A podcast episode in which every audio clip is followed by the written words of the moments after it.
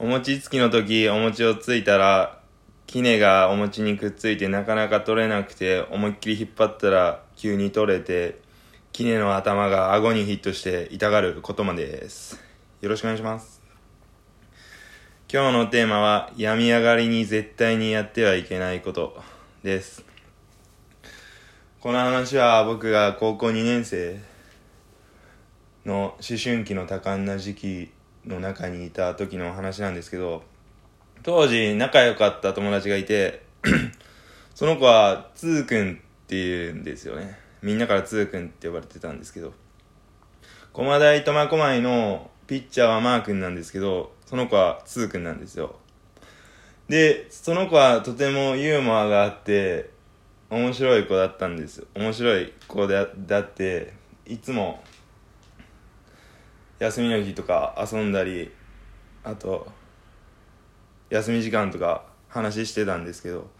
である日その子があの 休んだんですよね学校を。でまあその時期はインフルエンザとかも流行ってた時期なのでおつーくん休んだ珍しいなと。なかなか風邪ひかない子だったので休んでまあ風邪だったら1日ぐらいで来るだろうと思ってたら次の日もまた休んでで3日目に来たんですよで「つーくん大丈夫なん?」って言ったら「マジやらかしたわ」とか言って「えななんで?」って言って「マジミスった」みたいななんか言って「いや本当やったら俺昨日これ取ったんよ」みたいな言って「えどうしたん?」って言ったらその理由を話してくれたんですけどでその理由はちょっと後で答えるんですけどでその理由を僕は聞いて嘘だろそんなことあるかと思うてそしたら1週間ぐらいした頃に僕もそれが運命だったかのように風邪ひいたんですよ。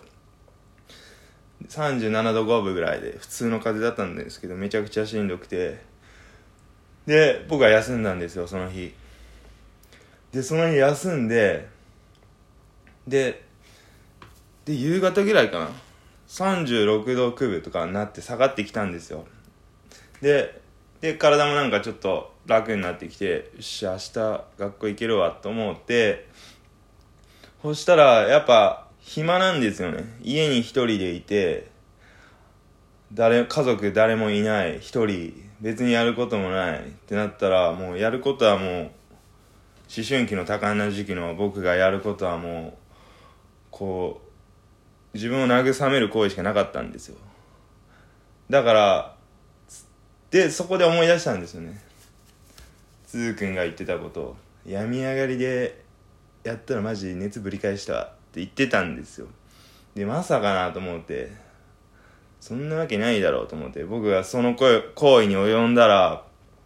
熱がぶり返して次の日休んだっていう話です。今日はありがとうございました。